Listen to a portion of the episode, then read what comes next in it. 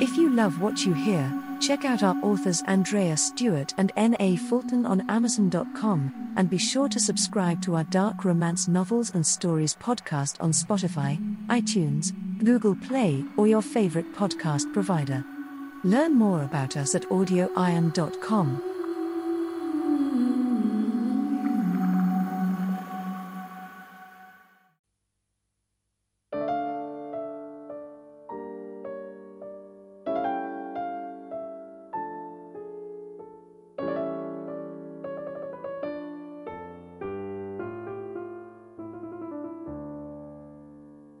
Wedding Bones A Dark Regency Mystery Romance by Andrea Stewart Copyright 2022 by Nancy Fulton. All rights reserved.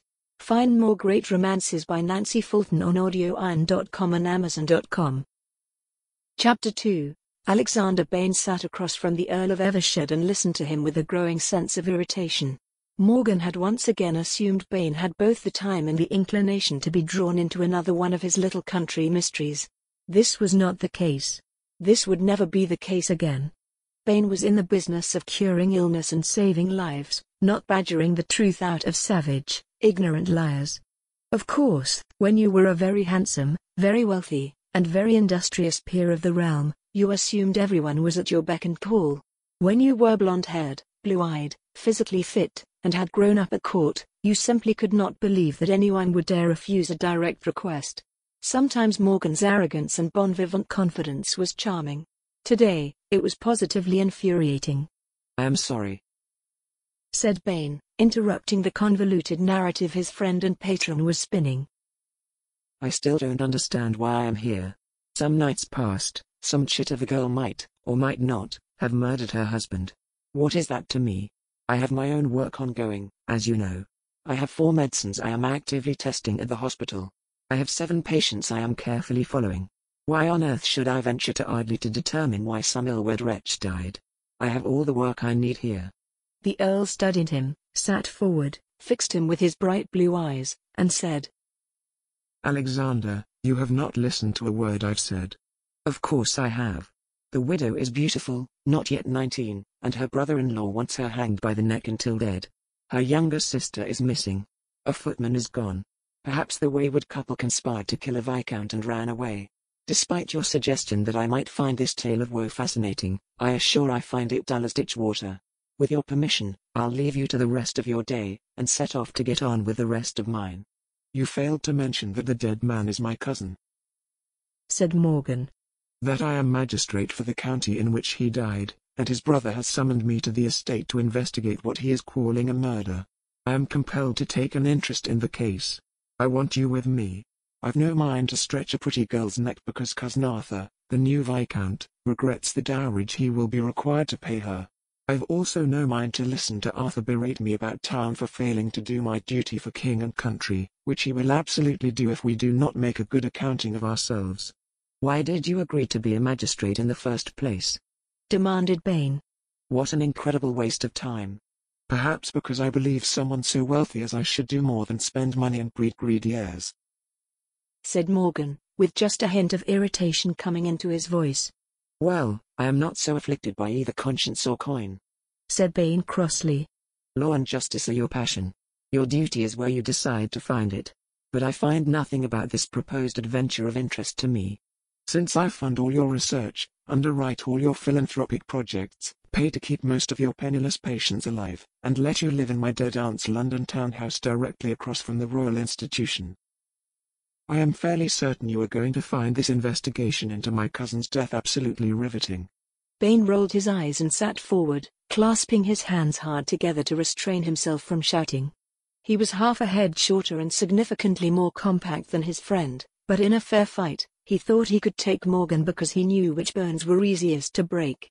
The Earl's family stretched back a thousand years to Norman kings, and he occasionally acted like the conqueror he was born and bred to be. Bain's family, dark-haired and dark-eyed, were the Pictish people who had originally owned this isle. He, for one, had had just about enough of anyone's boot on his neck. I resent the implication that I can do nothing without your support. I am entirely capable of renting a house. I stay in your aunt's firetrap simply to ensure it does not burn to the ground. As for the rest, I could find the money and resources I need elsewhere. Accepting your support in one matter of common interest does not make me your dog's body in every other concern you have. Please do not climb on your high horse, Alexander. Are we not friends? A member of my family has died. Another member of my family has asked for my help. A woman's life hangs in the balance. Will you not aid me to ensure that justice is done? When asked the question in exactly that way, Bain had to reply in the affirmative. He had very few friends, and few still that he truly admired. Morgan was such a one. If he was asking, as a personal favor, for Bain to step in, Bain would obviously have to comply. Since you insist, my lord, I will step in for a day or two, though it sounds quite a stupid affair. How does the new Viscount say his brother died? Is there a body somewhere I can look at? I've just gone over what Arthur has to say, and if you had truly been listening to me, you would know the body is waiting for you, even as we speak.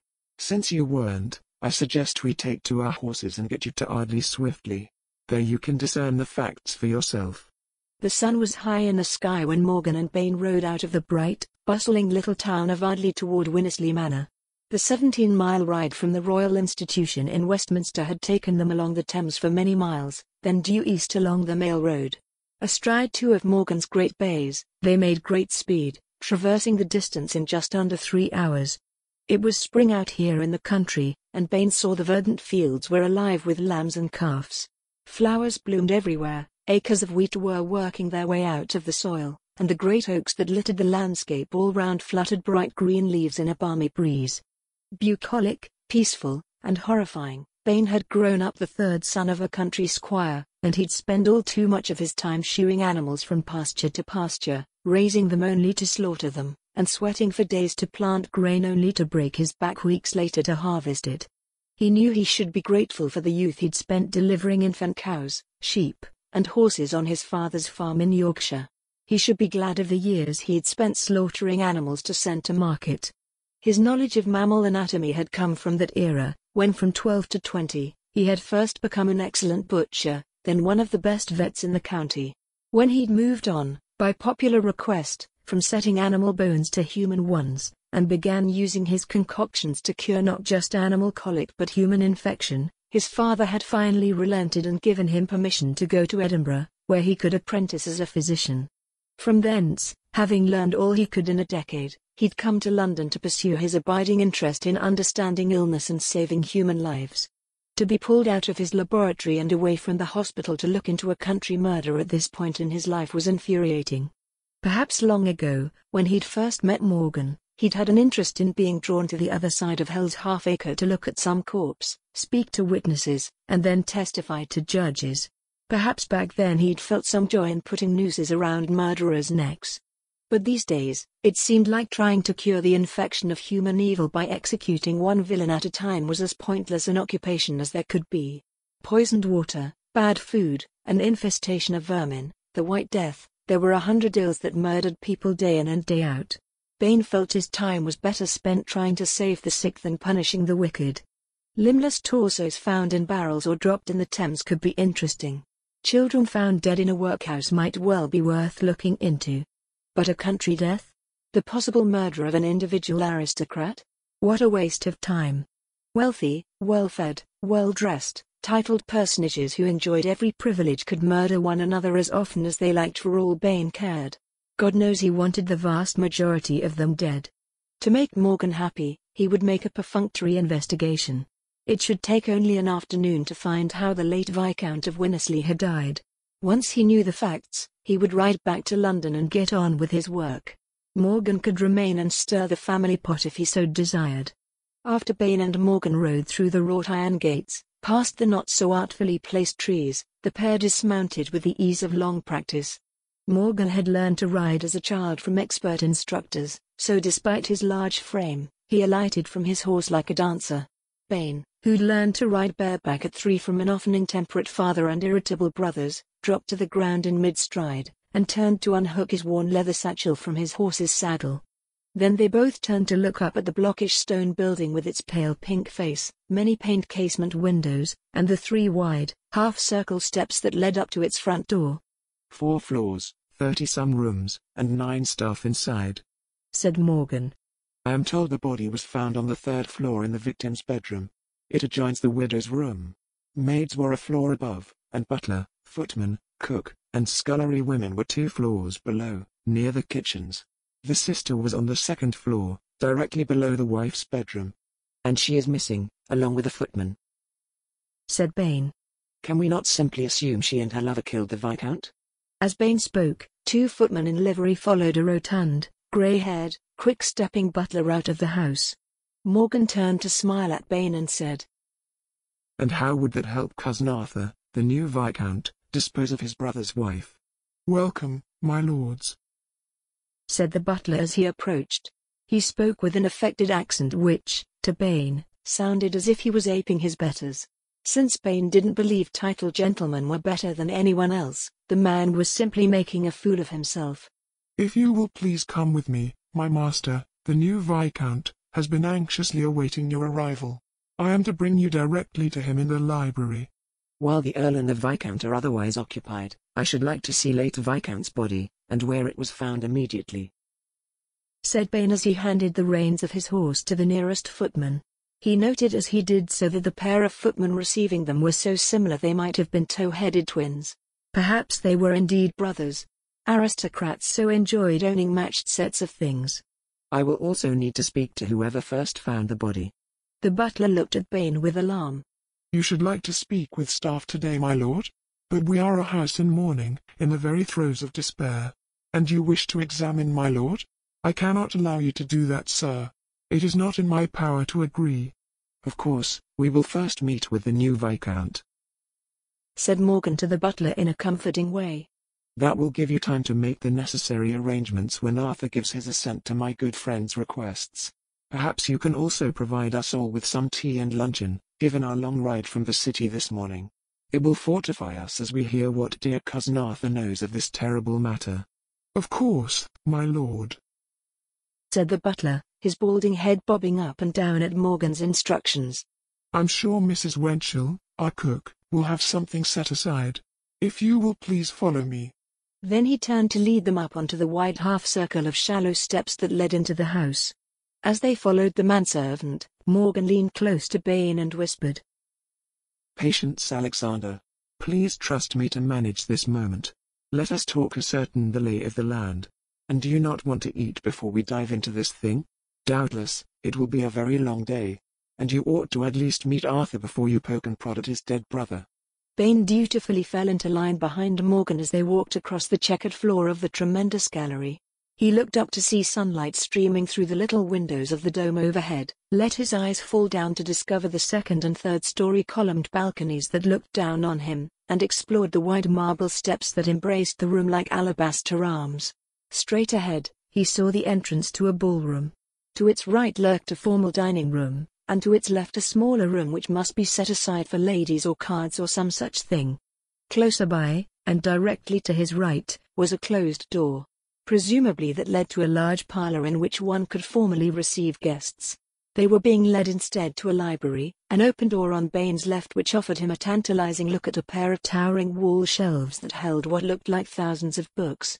In matters of social etiquette, Morgan was never wrong and Bain never failed to irk people, so Bain had learned to defer to his friend's instincts. But, in reality, Bain knew if he could just see the body and the house first, then meeting with the new Viscount might well offer some real probative benefit. As it was, this brief interlude would simply delay the investigation for yet another hour. Of course an Earl and a Viscount could not be bothered to care about his time or his inconvenience. He was just the third son of a country squire, a physician, and thus, just one step above a common tradesman. Perhaps if one or the other of the men were dying, or in danger of losing someone they loved, Bain might have value and his requests might matter. For a mere murder? Of course not. Dozens of portraits scowled down at Bain from elaborate gold frames as he passed under them. Know your place, they said. Remember our absolute right to lead the nation, and indeed the world, as we've done since for countless hundreds of years. You and your family are forever consigned to the dirt beneath our feet. As they entered the library with its broad, dark, walnut desk, and the little collection of settee and armchairs around the picture window, the butler said, The Earl of Evershed and... The manservant stopped and stared at Bain. His physician. said Bain curtly. His physician. The butler echoed.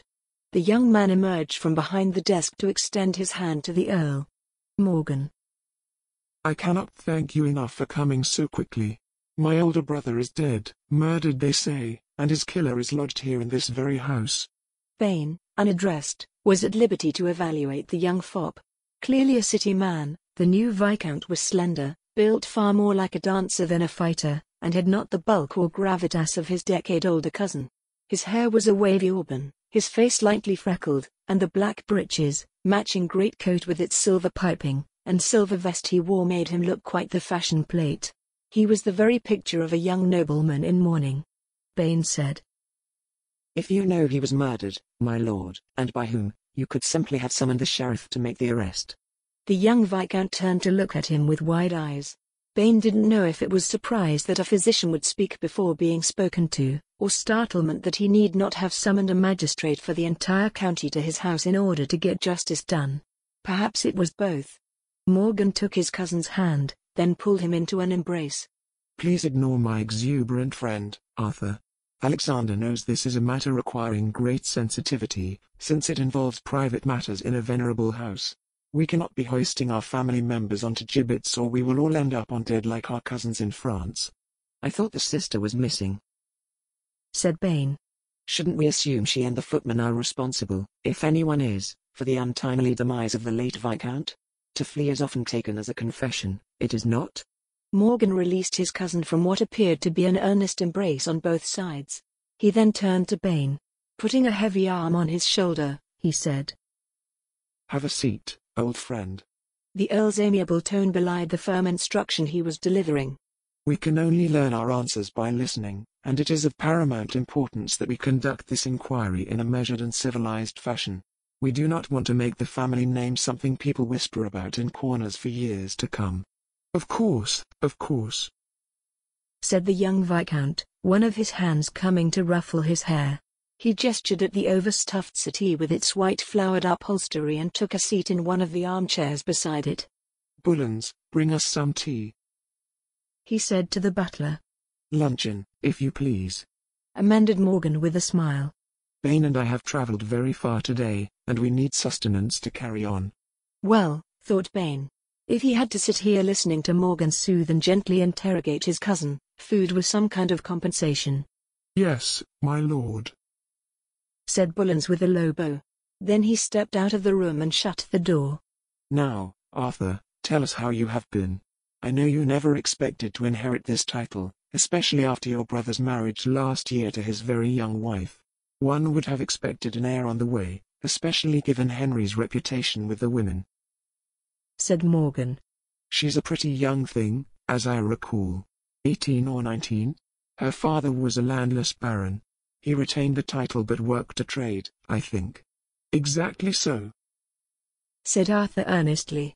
She had not a penny to her name, and a younger sister to boot. I have no idea why Henry picked her up, except perhaps to vex me. How could that be? Morgan asked as if astonished by the idea. Should not his wedding be the happiest occasion for the family? I confess I was glad to hear of it. There are only the two of you descended from the old Viscount. There are practically none of you left. Your first order of business must be to find a wife and have an heir or your father's line will have ended forever. Of course.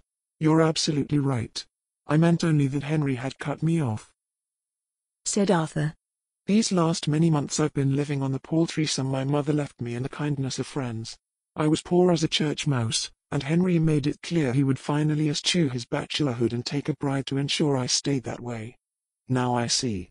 Your brother married a woman of no means in hopes of ensuring he could carry forward his intent to isolate you from the estate's bounty going forward. Said Morgan. Leaning toward Bain without looking at him, Morgan said. You must understand that was Henry to a T, Bain. A man's man, excellent at cards, quite the breeder of racehorses, and an excellent administrator for the estate. But he was a hard man, not to be crossed. Once his mind was set against you, he would actively find ways to do you serious harm. Bain had no idea what he was supposed to say to this. What he was thinking was that the new Viscount had all the reason in the world to want his brother dead. Was that why Morgan had dragged him all the way out here? Well, of course, I hoped for a rapprochement.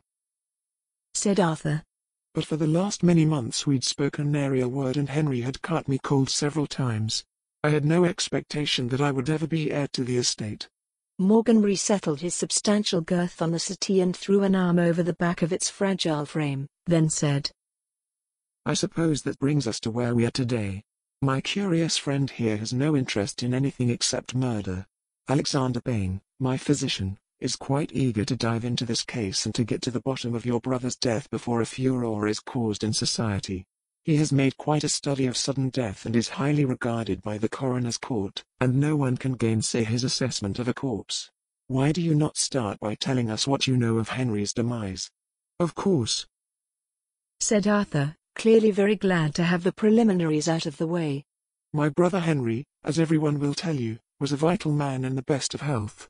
He ate what he willed, hunted almost every day, spent many a night at the gambling table only to come away the winner at dawn. His body was found three days past by a footman. Three days? said Bain in surprise. He'd been expecting a newly dead body, or perhaps one discovered yesterday. What the hell had been going on in all that elapsed time? Well, yes. said Arthur uncomfortably.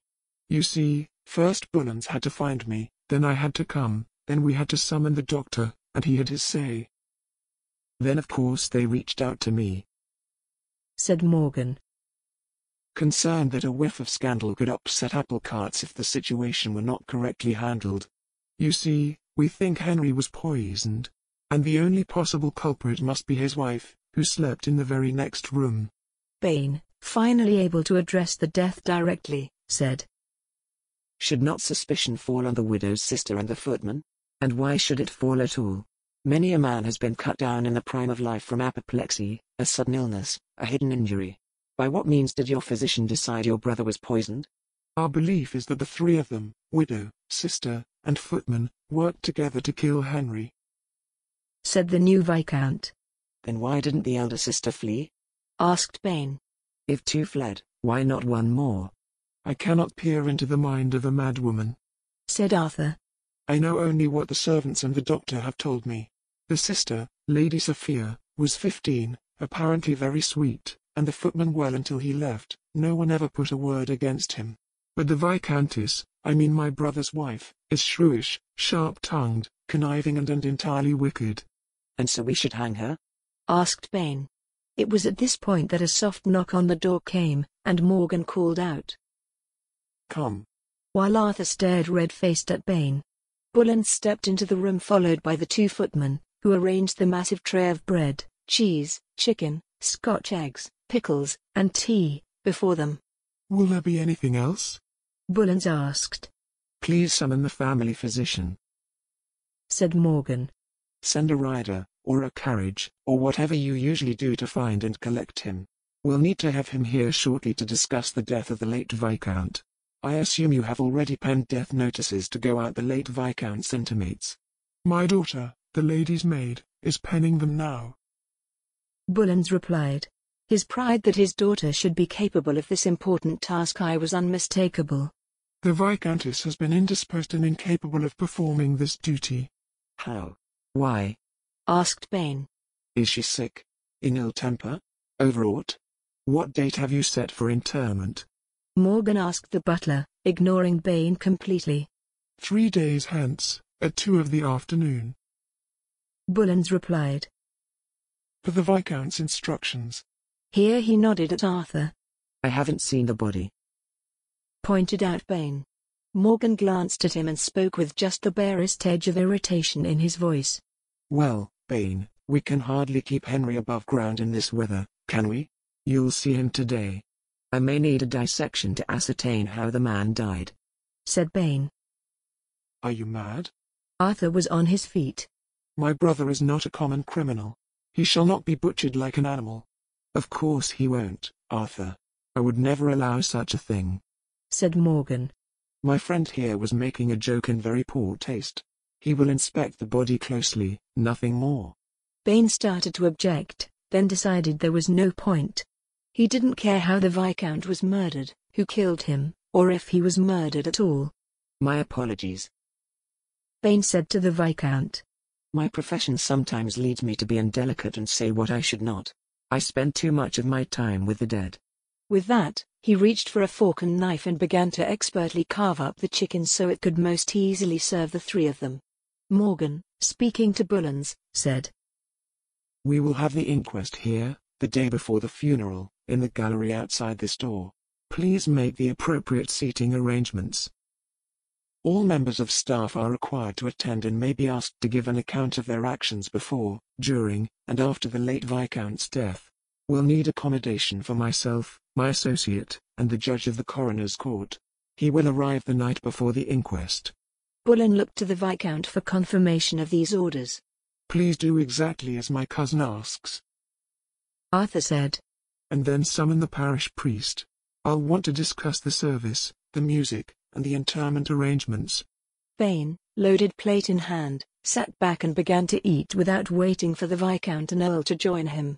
He'd been drawn out here against his will to investigate a murder he didn't care about, and was now being subjected to funeral planning for a victim he had yet to examine. This was the kind of thing that annoyed him greatly, but food was an excellent distraction for the time being. Eventually the butler was dismissed, and he left the room, nodding and mumbling, with his footman in tow. Morgan turned his full attention to Arthur once again. Clearly you are quite set against your brother's wife, and I need to know why. Have you any honest reason to suspect she has murdered Henry? I'll not allow a woman who has killed her husband to walk free, nor will I hang a woman simply because she's a burden on your estate. Arthur leapt to his feet, face flaming, and said, First your rude man says he means to chop my brother to bits, now you as much as accuse me of trying to murder my new sister, so she need not be supported. I have a right to expect better of you. Turning his back on both Morgan and Bain, Arthur began to speak as if to himself. No one will argue there was any great love between Henry and his bride, and in recent months, with the discovery the girl is barren, there have been many harsh words indeed. The doctor intimated she could not bear the touch of him, and Bullens reported Henry could hardly bear the sight of her. My brother died in a matter of hours, between half past eight and dawn. He summoned no one, she summoned no one, and in the morning the girl's sister and a footman were found missing. The search started within hours, neither of them had so much as two shillings to rub together, yet they have vanished. I have good reason to doubt Henry died a natural death. And if he were murdered, I will have justice for him and for my family. I am glad you have such a clear mind on the matter. Said Morgan. From your account, much in this house has been amiss, and if murder was done, it must be prosecuted. Morgan turned then to look at Bain, who was busily serving himself another quarter of the chicken along with more of the bread and cheese, and some tiny grapes he had discovered on the plate as well. Do you not agree, Alexander? Absolutely. Bain said easily. And, of course, in that regard, it is imperative that I inspect the body and interview the witnesses as soon as may be possible. Clearly, the deceased is in the process of decay and much of what his body could tell us may be lost with delay. The longer we refrain from interviewing witnesses, the less they will remember, and the more time the guilty may have to fabricate lies that serve them well. Bain said all this as if he were commenting on something which had no importance at all to him. He had given up trying to move things forward. It would suit him quite well to tell the coroner's judge that the dead man had died for reasons unknown. The longer Morgan and Arthur kept him from the body and the witnesses, the more likely that became. Morgan rose and said to Arthur, Of course you are quite correct. I think we must move now to view Henry's body. Can you take us to him? I will do it now. Said Arthur. He is laid out in the parlor. Our family physician saw unmistakable symptoms of a violent death. With great purpose, Arthur walked through the library door, and Morgan rose to follow him. Bain, polishing off the last bite of chicken breast on his plate, reached for a napkin to clean his hands, and then emptied the teacup he'd just filled. Thus fortified, he picked his leather satchel up from the floor, then he too came to his feet. Following the two men out of room, Bain reflected he'd given up an hour of daylight, but at least he'd been given a very good lunch. He'd had worse exchanges with England's ruling class. As he was led, once again, across the foyer, Bain hoped he would find some telltale sign that would let him go home right away. Some enormous mass in the abdomen or chest of the deceased would be nice. Anything he could say was cancer. Hands of two different sizes, a sign of long-lasting heart disease that often went unnoticed, would also work well. Arthur opened the parlor door and the unmistakable smell of human decay wafted over all three men. While Morgan and the Viscount turned away, Bain stepped smartly inside the room and swiftly moved to open all of its six windows. There were three facing the gates and three facing the side yard. He threw the curtains wide open to admit all possible light and fresh air. He needed both to do his job. Also, leaving this room an oven would allow the body to decay ever faster, and would impregnate all the fabric in the room with a lingering odor of death. In an old manor like this, the parlor had probably played host to most of the corpses of the people who peered down from the portraits in the gallery. It sported a cream marble hearth and mantel, thick red velvet curtains, deep red Indian carpets, and the obligatory polished piano required in a fashionable manor house. It also offered the usual collection of overstuffed horsehair furniture, two armchairs, a loveseat, a fainting couch, and a long settee. The late Viscount, who might have been Morgan's twin brother, lay on a red draped bier surrounded by what looked like all the spring flowers in the manor garden. He had been dressed in his Sunday best, and someone had taken it upon themselves to coat the body in some kind of sweet cologne. Bain opened his satchel, pulled out a little pot of soft beeswax balls, and used two to plug his nose. Turning, he offered the pot to Morgan, who similarly equipped himself. Arthur, appalled, shook his head violently when offered the pot, preferring to cover his nose with a handkerchief. I assume that this is not how your brother was found, said Bain.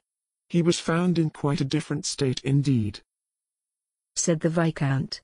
After a footman discovered him dead on the floor near his chamber pot, Bullen saw to it that the parish women were called in to tend him. They washed and dressed him as you see him now. I will need to interview the church women along with your servants. Please send someone into Idley to draw them back, said Bain. For what purpose? asked the Viscount. I am sure our staff can tell you anything you need to know. I do not wish our private business cast about town. Morgan said. It is not possible to have a private murder, Arthur. Anyone who has seen or touched the body must be available if we need them. Bain may try to avoid calling them in, but it may be necessary. Bain decided not to argue the point. Instead, he moved closer to the body and studied the dead man's face. Its muscles and skin had been smoothed after death into a mask. The jaw had been forced shut, and he could see the lips had been sewn together. He bent down to smell the corpse's mouth and detected the scent of bile and perhaps the lingering odor of something else. Could it be whiskey? It was at this point that he realized the Viscount's unruly blonde waves had been oddly arranged. Instead of being swept back, his hair had been used to frame his face, giving the dead man an oddly effeminate appearance. Reaching into his satchel, now slung by its strap across his chest, Bain pulled out a thin metal rod. He used this to move the man's hair about, eventually finding the fracture he expected on the left temple. A shallow depression, the diameter of a child's fist, surrounded a deep puncture wound. With putrefaction, the swollen hole now leaked a thick, foul-smelling fluid. Bain stepped back from the body, reached into his bag, and found a small metal bowl which he set on the funeral bier, under the concavity. He then reached into his bag again and pulled out one of his thinnest blades. What is he doing? Asked Arthur. He was standing near the door, and his view of Bain's activities was therefore quite poor. Alexander will give us an account of his actions and discoveries when he is done said Morgan. The Earl had moved to stand at the feet of his doppelganger, and thus had a very good view of the injury on the side of the late Viscount's head. Bain used his blade to slice into the depression, setting free a gush of very foul-smelling yellow fluid, a large red-black clot, and a stream of grey ooze.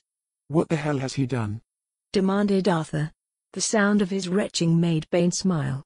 Morgan stepped closer and watched as Bain cleared away foul-smelling matter to reveal the skull with its spiderweb of cracks, and the finger-wide hole at its center. His conclusion confirmed, Bain put down his blade and reached into his case. He took out a small bottle of whiskey and turpentine, pulled out the cork, then set the bottle in the crook of the dead man's arm so it would not spill. Then he used his bare hands to explore the rest of the dead man's head. He found no other swellings or depressions, and the man's neck did not seem to be in any way injured.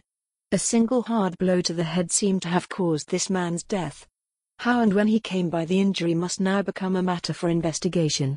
Had this man turned up at the Institute, Bain would have ordered him stripped and moved onto a table for dissection. The women who had prepared the late Viscount for the grave might have scrubbed away a great deal of evidence, but they could not have washed him within. How was he found? He asked as he poured the turpentine and whiskey mixture from the bottle onto his hands. Some small amount of it dropped onto the flowers beside the body, but he thought it could not possibly make the dead man smell worse and so he was unconcerned. As I have said, he was found dead in his room, near his chamber pot. Said the Viscount with a grimace of distaste. When he did not say more, Bain looked out into the gallery at him. Was he ill? By which I mean did he vomit? Did it appear that he had taken a fall? Was there any sign of abuse or struggle of some king? Stop. Said the Viscount. Alexander. My cousin is grieving a brother. Said Morgan. He had moved to where he could see the fracture in his cousin's skull and the effluvia collected in the bowl. He eyed both carefully. Of course, my lord. Said Bain. To know if evil was done, I need to speak to those who can tell me how the body was found, the condition it was found in, the food the late Viscount had the day before, and the general order of his life. You would peek into my brother's skivvies. Said the young lord with disdain. Will you next rip him open like a common criminal pulled from the scaffold? Is there no limit to the invasion of our privacy, the shredding of our dignity, you wish to effect? Would you consider such a thing? Asked Bain. Because a dissection is often the swiftest way for me to get the answers I need. You are monstrous. Said the Viscount in disbelief. Dr. Bain, school yourself to speak sanely in this house of bereavement. Said Morgan. This, of course, was Rich. The Earl happily raced to attend every dissection he could at the Royal Institution. He himself had been known to wield the knife upon occasion. He had given Bain hundreds of pounds to buy bodies over the years. Furthermore, he had just watched Bain cut into his cousin's head to fully reveal a skull fracture. What was he playing at? If I may not get the answers I need to form a conclusion, my lord, then why have I been brought here? asked Bain. Before the Viscount could deliver another infuriated response, Morgan said, Alexander, please finish up your work while I take Arthur back to the library to discuss what you are about. You forget that not everyone serves the Royal Institute as a professor of anatomy, nor has trained with the world's leading physicians in Edinburgh. As you wish. Said Bain. Morgan exited the room, and moments later, Bain heard the library door close across the gallery. Bain removed the metal bowl from its position beside the head, then used his metal rod to fold the flap of skin closed again. He smoothed the man's hair over the wound, leaving it covered so as not to distress any who looked at the body, unless they chose to look closely. He carried his bowl and utensils to a window that overlooked grass, and dumped the effluvia outside, taking care not to get it on the manor wall. He then used his turpentine and whiskey mixture to clean his tools before returning them to his bag. When all that was done, he looked out at what was a beautiful country day. Since Morgan no longer had any apparent use for him, he turned and walked out of the room. Once in the foyer, he let himself out the front door and back onto the cobbled drive. He looked in longing toward the well-equipped barn and stables some hundred yards away. How nice it would be to collect the animal he had ridden here on and set off for London. But, like as not, murder really had been done. So he turned to see where he might wander that could relieve him of the desire to commit some killing of his own. Eventually, he went to his left, passing the open windows into the parlor where the dead Viscount had begun his long wait for Resurrection Day. At the corner of the house, Morgan turned left to follow its exterior wall, encountering nothing but green grass and stepping stones on the way. He passed the parlor's open windows, then small windows that looked onto a servant's stair, and then windows that looked into a dining room featuring a table long enough for twenty and many vast sideboards. At the next corner of the house, he discovered a well-manicured lawn that merged into a field of long grasses left wild, and beyond that, a large and dark forest primeval. That must be the edge of the manor's private hunting ground, he reasoned. It would be a forest of old-growth trees and other foliage filled with foxes to kill. In centuries past, it had held wolves and wild boar. Perhaps today a few deer might roam. There might even be a few four-point stags kept alive to sire the next generation of venison for the master's table. Likely, there were rabbits, ducks, and pheasant as well. If the new Viscount was not a hunter, soon there would once more be a robust genesis of wild game to haunt this ancient neighborhood. Striding along the back of the house, Bain saw it was a mishmash of styles.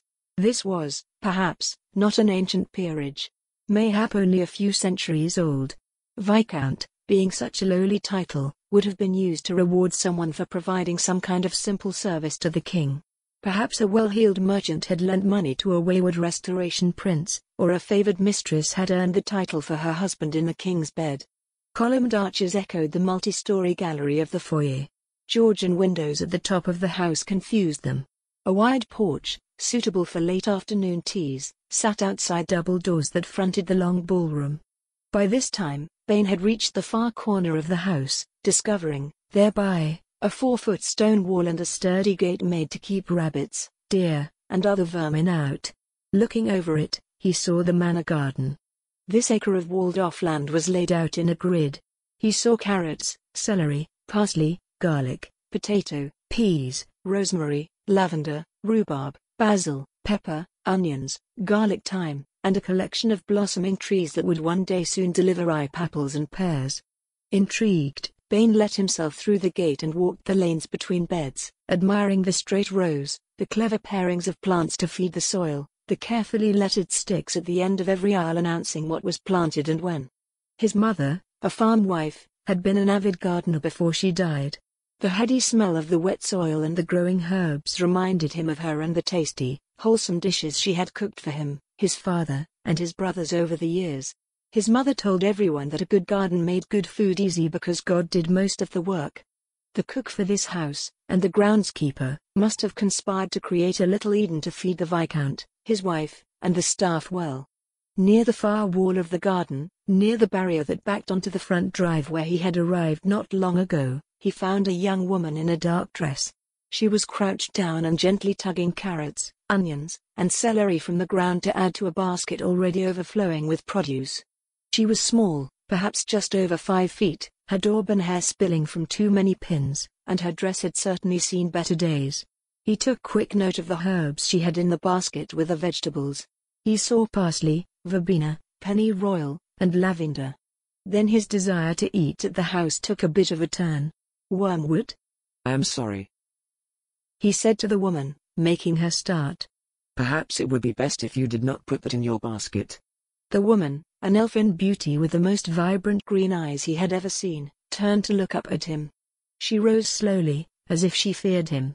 Who are you, sir? Her eyes slid up to take in his shaggy black hair and dark eyes. They slid down to examine his worn black breeches, vest, and waistcoat. Eventually, they lingered on a recently acquired bloodstain just on the right cuff of his white shirt. Are you a priest? She asked doubtfully. No, not at all. Far from it. He said.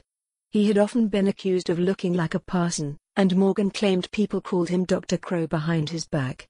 But dressing in black suited him from a variety of perspectives.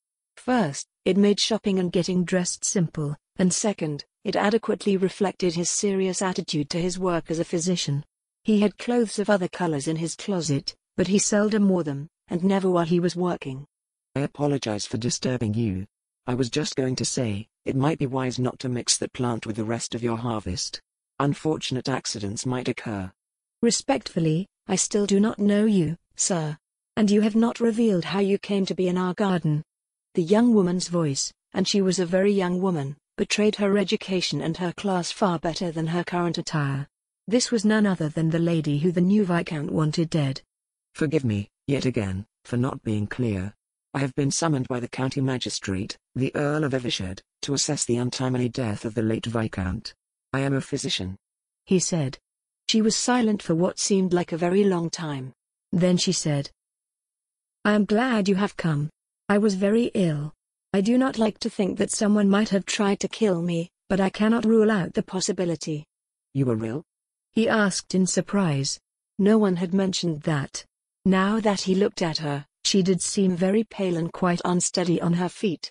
I am just out of bed this afternoon. She said.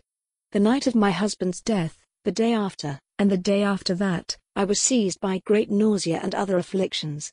I rose just this afternoon and have begged the cook to boil me a broth. I thought to gather the makings myself for fear of taking another bad turn.